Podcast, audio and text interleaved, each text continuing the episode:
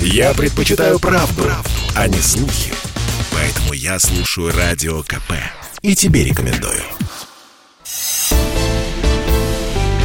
«Экономика» с Михаилом Делякиным. Здравствуйте, дорогие друзья. Вы знаете, я не могу не удержаться от комментария новостей, как обычно. От комментирования новостей.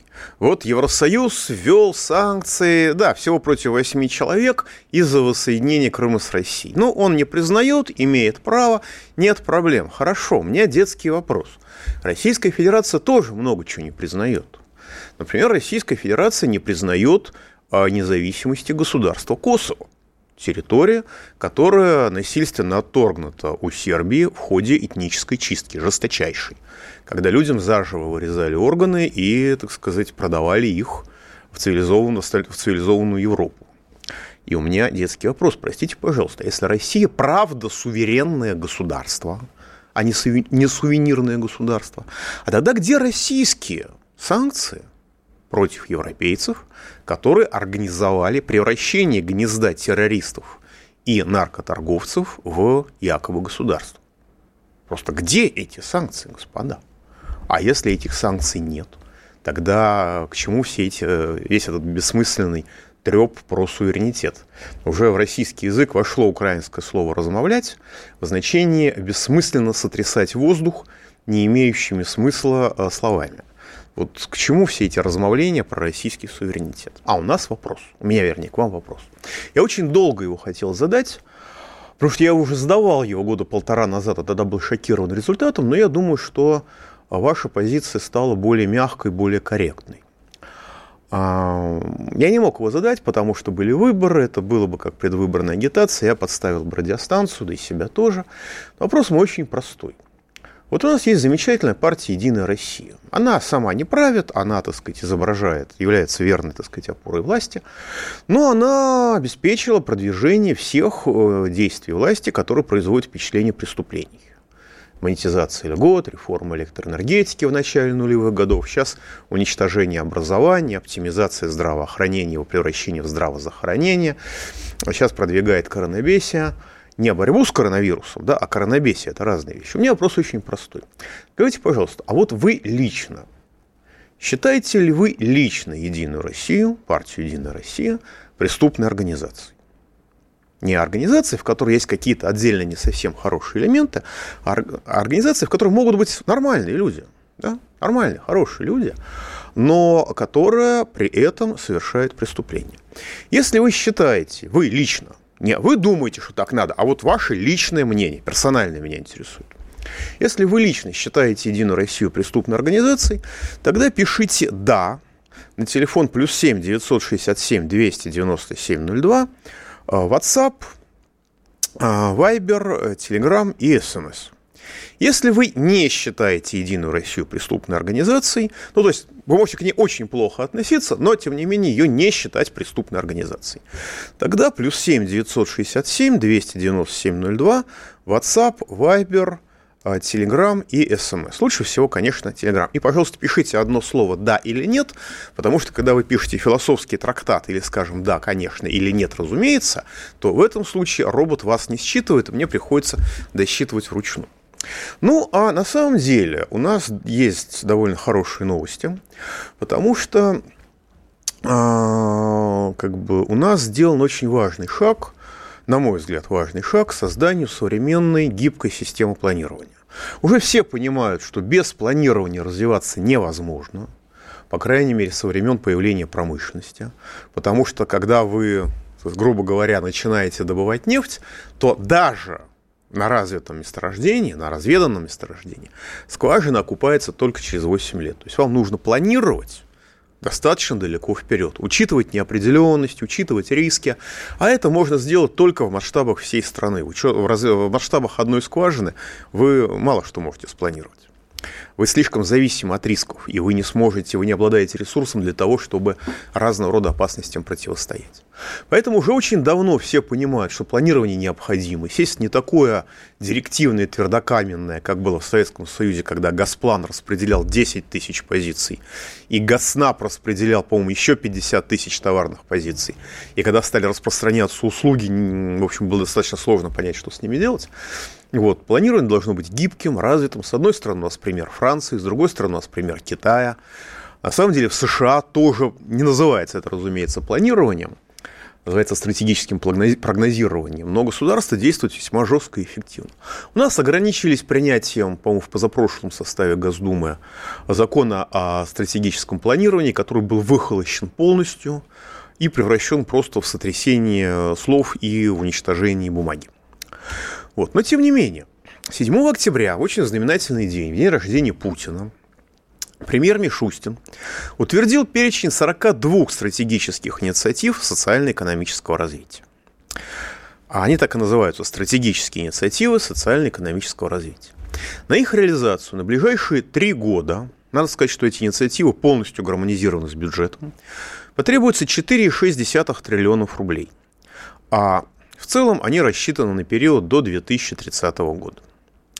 Финансовый масштаб этих э, самих финансовый эффект, а чисто финансовый эффект от них ожидается небольшой, а с 2023 года по 0,3% ВВП в год. Но правительство рассматривает их по принципу «мал золотник да дорог». Э, стратегические инициативы призваны повысить качество жизни и, с другой стороны, сделать российскую экономику более современной и гибкой. Это наглядно иллюстрирует шесть блоков, на которые разделены эти стратегические инициативы. Это социальная сфера, строительство, экология, цифровая трансформация, технологический рывок и государство для граждан. Премьер Мишустин отмечал, что основную часть финансирования обеспечат уже заложенные в бюджет средства, а также привлекаемые инвестиции частного бизнеса. Ну, кроме того, деньги государственных компаний и институтов развития. Дополнительные инициативы из бюджета и Фонда национального благосостояния а, за три года составят только 740 миллиардов рублей. То есть лишь одна шестая всех расходов на стратегические инициативы являются дополнительными. Министр экономического развития Решетников подчеркнул, выступая в правительстве, вернее, в Доме правительства, что комплекс 42 стратегических инициатив представляет собой своеобразный переходник между целями верхнего уровня это национальные цели развития до 2030 года, которые установлены и сформулированы президентом. И конкретными мерами правительства, которых насчитывается около полутора тысяч. Стратегические инициативы выражают и закрепляют логику действий правительства, давая важные ориентиры для частного бизнеса. Ну, это нормальная ситуация, потому что э, частный бизнес всегда ориентируется на государство. Что государство считает правильным, что неправильным, что нужным, что ненужным. И когда государство формулирует стратегические инициативы, да еще 42, частный бизнес понимает, к проектам каких сферах следует подключаться в первую очередь. Надо сказать, что разработка этих инициатив шла около года. За это время изменилась даже сама логика многих государственных программ, в том числе и тех государственных программ, которые реализуются прямо сейчас, прямо в настоящее время. Ну и сами эти государственные программы очень во многом упростились. А, надо отметить, что система управления стратегическими инициативами, которая разработана, она крайне гибка и рассчитана на еженедельный контроль изменений. А надо сказать, что такой плотный контроль раз в неделю является совершенно уникальным для постсоветской России. В Советском-то Союзе я еще очень хорошо помню, когда а, по многим видам производимой продукции и, скажем, по железнодорожным перевозкам, а, статистика вообще шла каждый день. То есть я утром прихожу на работу, и у меня на столе лежит справка о том, а, что произвела страна по видам продукции за прошлый день. Ну, если это не очень э, перспективный, не очень такой важный вид продукции, то за позапрошлый день или даже с опозданием на 5 дней. Но э, статистика была ежедневной. Это было наследие вот советской системы. Но у нас сейчас а, контроль крайне ослабел, а в большинстве сфер умер или вообще превратился в некоторую фиктивную процедуру. И когда вводится еженедельный контроль изменений, да еще за стратегическими инициативами, то это, в общем-то, очень большой шаг к дисциплине и, соответственно, очень большой шаг к разуму. Решительные действия правительства Мишустина, на мой взгляд, представляют собой крайне важный шаг к созданию всеобъемлющей системы стратегического и индикативного планирования, комплексной модернизации России.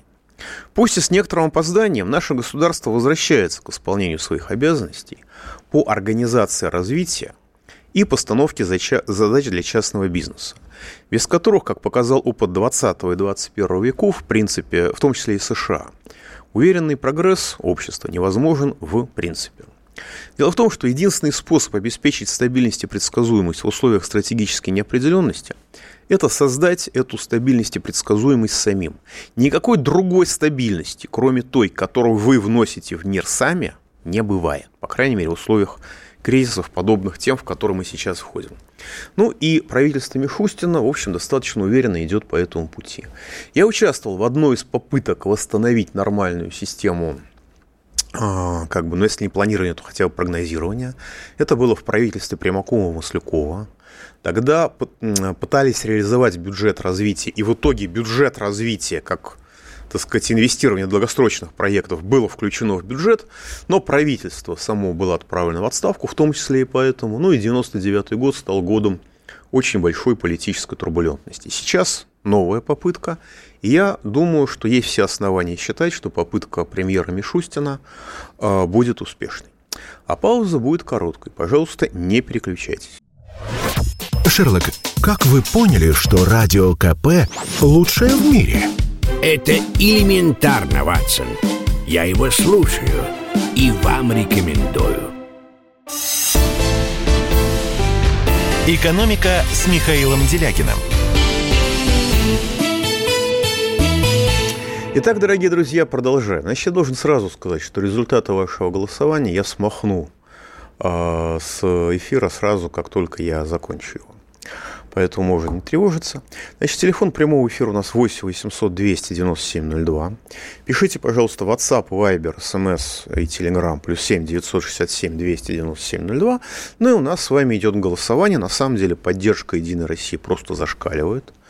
Возможно, это из-за того крайне резкой формы вопроса, который я сформулировал, но я сделал это сознательно, чтобы можно было сравнить с опросом, который проводил года полтора или два назад после пенсионной реформы. Итак, считаете ли вы лично Единую Россию преступной организацией? Если вы считаете ее преступной организацией, тогда пишите слово «да» и ничего больше. А, WhatsApp, Viber, SMS, Telegram, плюс 7 967 297 02.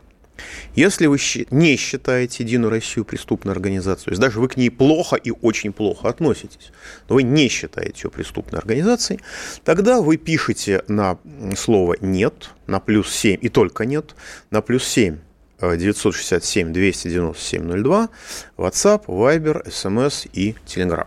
Голосование у нас продолжается.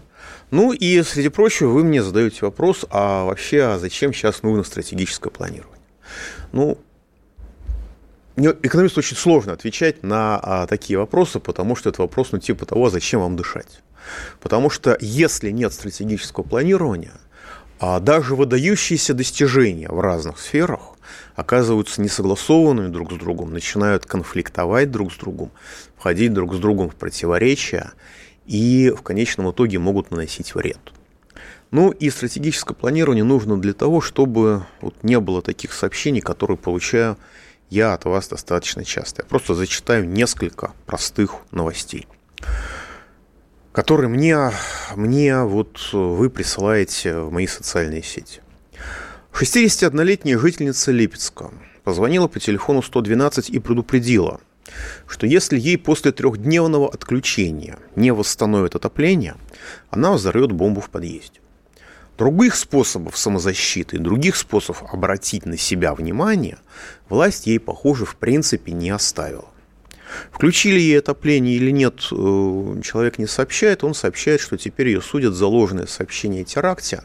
И, в общем, это действительно это до 500 тысяч рублей штрафа, это может быть э, и лишение свободы. Но э, на самом деле то, что ее судят именно за ложное сообщение о теракте, а не за угрозу теракту, А это свидетельствует о том, что следователь, скорее всего, вошел в ее положение и, в общем, пытается ей сделать что-то, как бы пойти ей навстречу. Хотя, конечно, это предположение не более того. В Воронеже налоговики заблокировали рабочую почту, разослав уведомления об уплате налогов детям, которые, не имея паспортов, не могут эти уведомления получить. Ну, я не очень понимаю, как можно заблокировать работу почт, э, почты, рассылку уведомлений. У меня такое ощущение, что эти уведомления, так сказать, ну, на почту пришло, полежало, и его так сказать, выбросили, отправили обратно, по крайней мере, уведомления о, о чем бы то ни было, о посылках, кроме штрафов, вот посылки, со, вот уведомления о штрафе приходят. Все остальные уведомления там где-то в основном теряются. Но, возможно, в Воронеже Почта России работает лучше, чем почту, например, какого-нибудь Бурунди. Ну и э, как бы почему у нас в стране не, некому тушить леса и от чего такая лютая текучка кадров в лесной отрасли? Зарплата человека, который э, в лесных хозяйствах занимается борьбой с лесными пожарами, ну так называемый лесной пожарный, составляет, внимание, 12 872 рублей в месяц. Вот сейчас. Понятно, что в этих условиях, даже если восстановить лесоохрану с такой зарплатой, рисковать своей жизнью, заниматься очень тяжелым трудом будет просто некому. Ну и, наконец, еще одно сообщение, которое мне пришло в Телеграм. Я позволю просто зачитать несколько сообщений, которые приходят подряд. Человек, судя по всему, просто уже в отчаянии и просто написал на первый попавшийся контакт. Первое сообщение. Не могу вызвать маме скорую. Сам в Самаре в командировке, а мама в городе Чистополь, Татарстан. Следующее сообщение. Звоню уже три часа. 112 только переключает. То есть 112 переключает на скорую, а на скорую ник... в Чистополе никто не берет трубку. Следующее сообщение. У меня так друг погиб. Пока дозвонились до скорой, прошло полчаса. Инфаркт. Через два часа приходит сообщение. Здравствуйте, Михаил. Прошу прощения, поздно. То есть, судя по всему, мама лишенная, это, мама этого человека, лишенная медицинской помощи, умерла. Я выражаю вам глубокое соболезнование. Что еще могу сделать? Дальше человек пишет. Как выяснилось, мама делала два теста на корону по 2000 рублей платных. Вызывала скорую, но результаты этих тестов до сих пор загадка. Вот. То есть это люди умирают каждый день. И вот сегодня вышла статистика, что в России самая, самая высокая смертность и смертность э, повторила рекорд 2003 года, количество умерших. А учитывая, что у нас население сейчас, как я, как ну, чуть-чуть больше, чем в 2003 году, то на душу населения смертность чуть поменьше. Я думаю, что до конца года она усилиями государства она будет, увеличив, будет увеличиваться дальше. Вот. И, и люди удивляются, что же случилось? Сейчас же вроде не 2003 год. Сейчас хуже, чем 2003 год. Потому что вся государственная политика, по моим ощущениям, ну не вся, но очень большая ее часть, направлена на уничтожение людей. Потому что если экономику вымаривать искусственно созданным денежным голодом, делать так, что денег не хватает нигде, кроме крупнейших корпораций, крупнейших банков, а во всех остальных местах денег практически нет, то люди лишаются работы, люди лишаются возможности нормальных средств существования, люди от этого умирают. У нас по официальной статистике 13% населения – почти 20 миллионов человек имеют доход ниже прожиточного минимума. Это ниже официального прожиточного минимума, там, в 13 или 12 тысяч или 11 тысяч рублей. А для разных категорий разные. А, а год назад страховщики провели свое исследование. Оказалось, что 7, более 72% населения имеет месячный доход ниже 25 тысяч рублей в месяц. А это примерно соответствует, на мой взгляд, реальному прожиточному минимуму, может даже чуть меньше. И получается, что у нас 72% населения, а то и больше, потому что это был год назад, оно не может нормально жить на те деньги, которые ему позволяет заработать государство. То есть люди медленно умирают. То есть государство своей политикой экономической лишает, не, не дает людям возможности зарабатывать деньги. А где есть рабочие места, туда приглашают гастарбайтеров. Граждане, граждане России не нужны этому государству даже в качестве рабочей силы. А с другой стороны, мы видим оптимизацию здравоохранения, Превращение медицины в здравозахоронение. Какой-то бандеровец сказал это про украинскую медицину, когда у них был доктор смерть, министр здравоохранения. Но мы-то, похоже, идем по этому пути, в общем, отставая от Украины, но, в общем, в ту же самую сторону. Потому что у нас даже в Москве недоступно, недоступно, професси... недоступно обратиться к специалисту. Мне рассказывали многие люди, как они месяцами пытаются попасть к врачу, но им объясняют, что для того, чтобы попасть по бесплатной медицине к врачу, который вам нужен, вы должны сначала обойти всех врачей, которые вам не нужны. Без этого мы вас к нему не пропустим.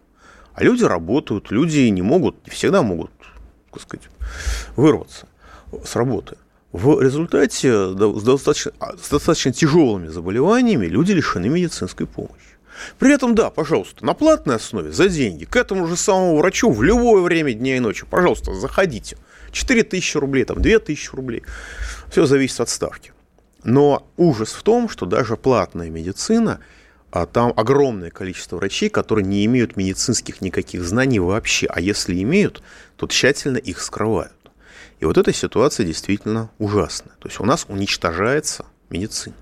Когда я слышу многие комментарии врачей, не рекламные, а просто там в новостях, то у меня волосы встают дыбом, потому что это какой-то кошмар. Вот даже сейчас эта история с Собчак, в 2007 году уже была очень похожая история с этой же самой Собчак, которая выехала на встречку, так сказать, была засечена ГАИ, ну, наехала на ГАИ, поэтому ее отпустили, она немедленно уволила водителя. А сейчас, как сообщается, она выехала за час до вылета самолета. Ну, естественно, водитель э, выехал на встречку по собственной инициативе. Как же так? Так же невозможно, чтобы опаздывающая барыня, так сказать, приказала своему водителю нарушить правила. Он же сам сумасшедший. Ну, здесь вряд ли уже можно что-то доказать. Там все, все, все будет защищено, и я думаю, что не, как бы я думаю, что госпожа Собчак еще и выставит себя пострадавшей в этой истории, где ее машина убила человека.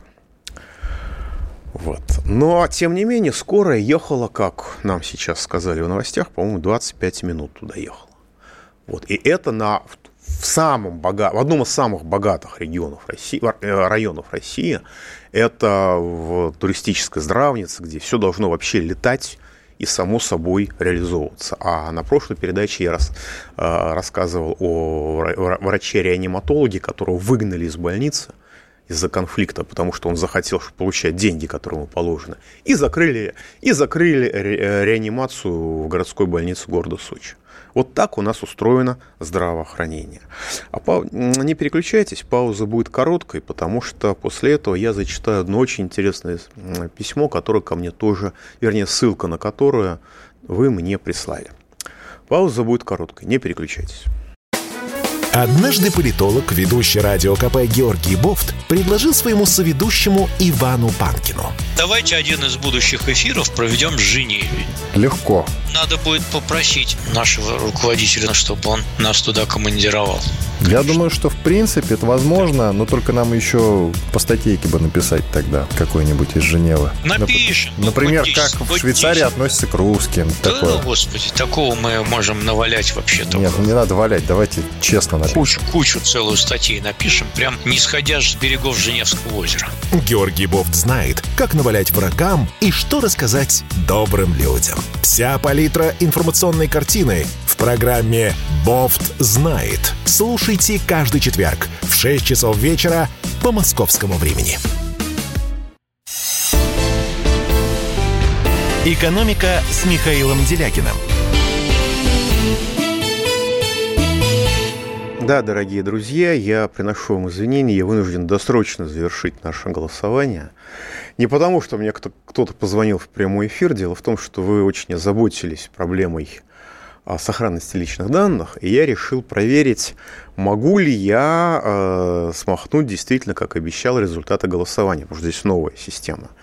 Но в результате я выяснил, что да, я могу их смахнуть, и более того, я их и смахнул полностью. Так что, к сожалению, голосование закончено, голосование оборвано буквально на полусловие, но я помню последний результат, и, в общем, этот результат очень позитивен, на мой взгляд, для «Единой России». Очень позитивен, невероятно позитивен.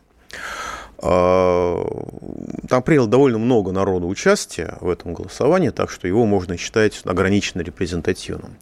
А, только 88% участников голосования, людей, которые написали или позвонили, считают Единую Россию э, преступной организацией. На самом деле, в тех опросах, которые я обычно провожу, соотношение голосов 92 на 8, это самое, самое такое мягкое, обычно, ну, обычно 97 на 3, 96 на 4. Соотношение 88 на 12 – это, безусловно, крайне комфортное соотношение, которое свидетельствует действительно об очень высоком авторитете «Единой России», ну, по крайней мере, среди радиослушателей радио «Комсомольская правда». Целых 12%, понимаете, вдумайтесь, 12% участников опроса не считают Единую Россию а, преступной организацией. Я думаю, правда, что это во многом эффект выборов. Потому что во время выборов, естественно, все партии рассказывают о себе только самое хорошее и, в общем, убеждают в этом значительную часть избирателей. Посмотрим, что будет через некоторое время. Ну, а давайте пока примем звоночку. Anатолий из Владимира, вы в эфире. А, Михаил Геннадьевич, добрый вечер. Здрасте. Анатолий, говорит Владимир. Да. Михаил Геннадьевич, вот э, в 2021 году резко на многие материалы подскочили цены. Много говорят про металлопрокат, там э, химические изделия. А вот на сырье для пластиковых изделий э, что-то все молчат, хотя цены выросли в два-два с половиной раза. И вот Сибур за первое полугодие э, объявил э, выплату дивидендов на 129, ну, может быть, чуть ошибаюсь, миллиардов рублей. Вот как вы к этому относитесь? Как это понимать в полу, за полугодие? Такие деньги вместо развития выплачивают по дивидендам. Спасибо. Ну, я считаю это абсолютно неприемлемым, потому что эти деньги, очевидно, получены в значительной степени, а то и в основном, за счет задирания цен абсолютно бессовестного.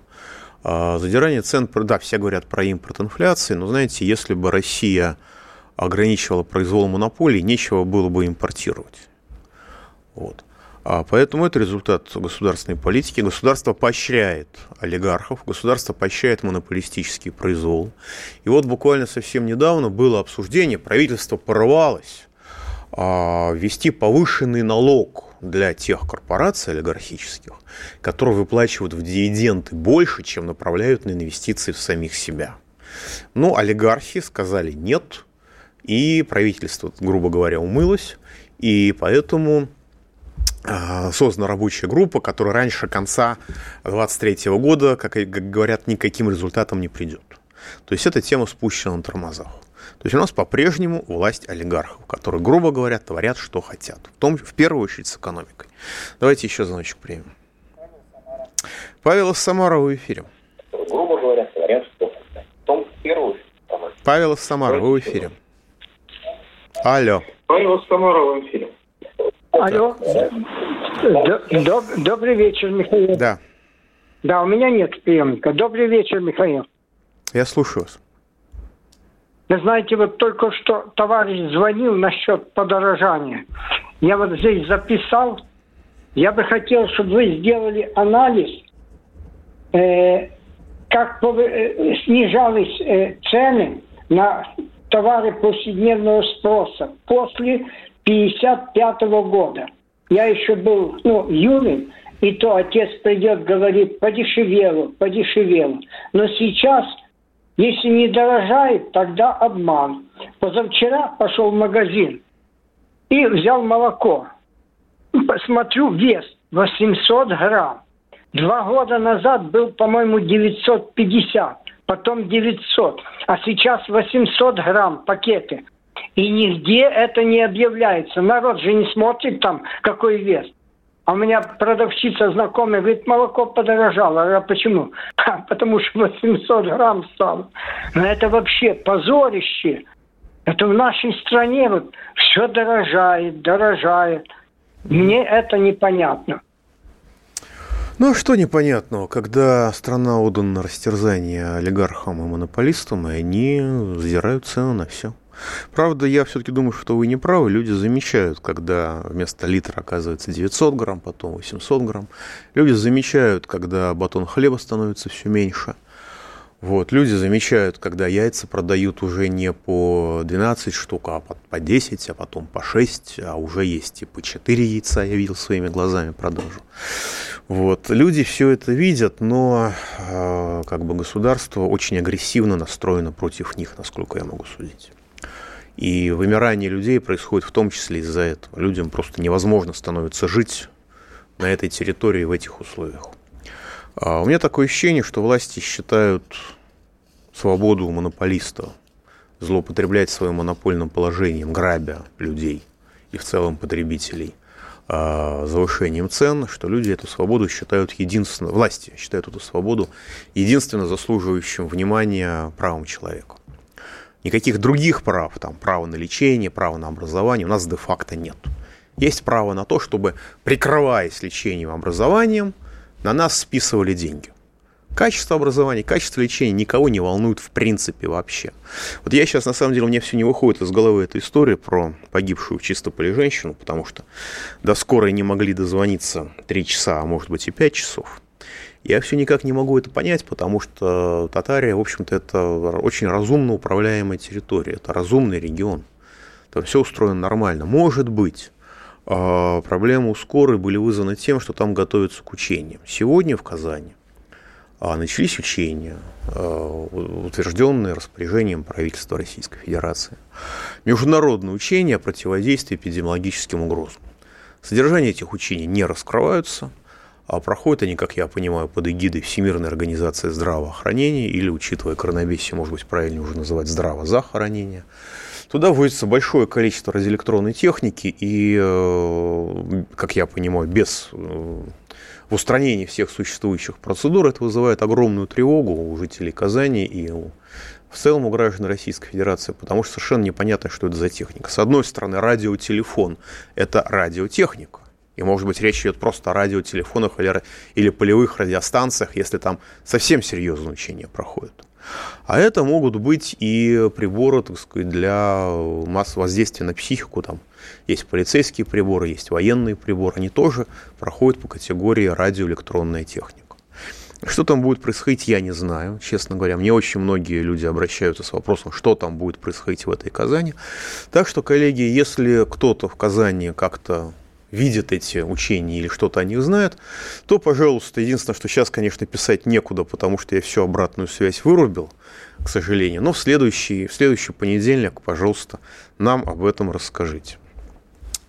Вот. И, может быть, поэтому на эти учения, вполне допускаю, стянули со всей, со, всей Татарии, со всего Татарстана, а, так сказать, машины скорой помощи, и в результате из-за этой подготовки люди остались без скорых. Может быть, поэтому. Потому что все-таки Татарстан управляется очень хорошо, очень качественно. И ну, я понимаю, когда, когда в Челябинске местная Единая Россия гордилась истово в прошлом году, что они сумели сократить время, среднее время ожидания скорой помощи с 8 суток до 3 суток. Это была выдающаяся победа. Это скорая помощь ехала трое суток, и это было реальной победой местных властей. Вот. Но в Татарстане все-таки мне всегда казалось, что это по-другому. Вот. Ну и э, в Москве тоже идет эксперимент. Идет эксперимент уже больше года. Он был объявлен в прошлом году, зафиксирован указом президента. Достаточно громко этот эксперимент обсуждался, потому что был указ, из которого было понятно, что значит, в Москве будет эксперимент, но непонятно э, суть и содержание этого эксперимента. Так о нем, как тогда не было непонятно, так и сейчас непонятно. Поэтому, если кто-нибудь, уважаемые коллеги, знает, что это за эксперимент, то, пожалуйста, мне, как депутату Государственной Думы от Москвы, расскажите, да, чтобы я хоть понимал, кому запрос писать по этому поводу. Потому что, ну, как-то, знаете, э, страшновато жить когда в условиях здравого захоронения, да еще и будучи объектом экспериментов. Не факт, что это медицинский эксперимент, может быть, какой-то другой. Но когда, значит, в нас начинают заливать экспериментальные вакцины, ставят нас в положение людей, которые участвуют в медицинском эксперименте, очень много, очень многих в нарушении всех законов ставят в положение подопытных животных принудительно – и при этом никаких компенсаций не платят, никакого нормального медицинского обеспечения не дают, а никакой даже информационной поддержки не обеспечивают.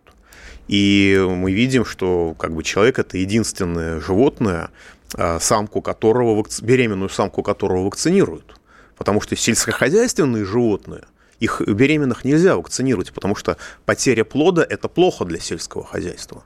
Ну, а потеря человеческого плода, вероятно, это хорошо для косметической промышленности. Поэтому наших беременных женщин во многих регионах вакцинируют, ну, пока не принудительно, но под, с, с очень сильным и, и жестоким давлением, ставят на них эти эксперименты.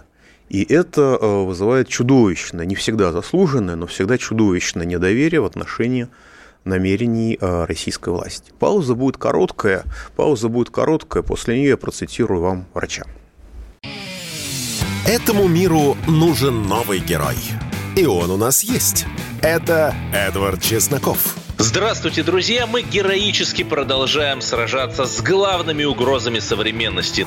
Мы вместе с нашими чиновниками регулярно говорим, что Россия отличается от этого бездуховного Запада тем, что возвращается к традиционным ценностям, хранит их. Русские сегодня – это самый угнетенный народ в Европе. Любите Россию, любите нашу страну. Эдвард Чесноков. Отдельная тема. Слушайте по будням в 9 часов вечера по московскому времени на радио «Комсомольская правда». Все будет хорошо, ничего не бойтесь. «Экономика» с Михаилом Делякиным. Да, очень актуальные новости. Все-таки я все время их комментирую. Такие замечательные новости, что невозможно пройти мимо. Россию действительно захлестывает новая волна эпидемии QR-кодов.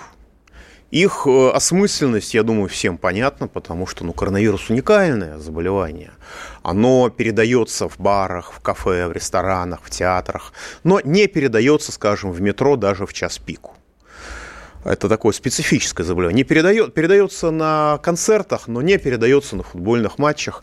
Передается на митингах оппозиции, но не передается на мероприятиях Единой России. Ну, вот такая специфическая болезнь. А в реальности QR-коды, как я понимаю, это эм, средство истребления малого и среднего бизнеса в пользу крупных корпораций, которые либо владеют сервисами доставки, либо заблаговременно еще до начала коронавируса вошли в капитал этих сервисов. Потому что QR-коды убивают арендаторов в торговых центрах, убивают кафешки, убивают ресторанчики. Но люди же не перестают от этого есть или одеваться. Они обращаются к сервисам доставки. Так что введение QR-кодов, это, насколько я понимаю, ну, может быть, для какого-нибудь губернатора, который находится в состоянии панического припадка, это действительно вещь э, медицинская. Но в общем и целом это средство ликвидации малого и среднего бизнеса в пользу бизнеса крупного. Теперь я прочитаю э, материал, который подготовила кардиолог с 26-летним стажем. Из них 20 лет человек проработал в реанимации. То есть это вот тот, тот врач, которого каждый из нас хотел бы видеть около себя в случае, в какой-то момент, не дай бог. Вот. И я посмотрел э, Юрика, и она есть в профессиональных сообществах, я посмотрел восторженные отзывы на нее.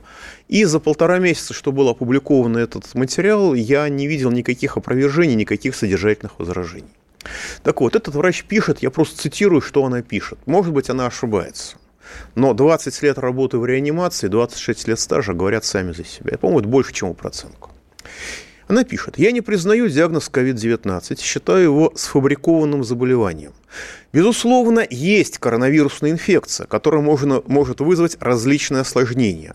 Вирусную пневмонию, а, острую дыхательную недостаточность, которые как раз всех пугают. Я пропускаю специальные медицинские термины.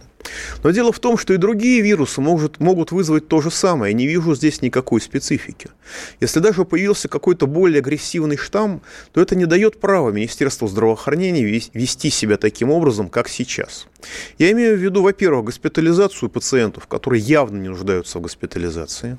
Во-вторых, перепрофилирование стационаров. И в-третьих, очень агрессивное лечение этих пациентов.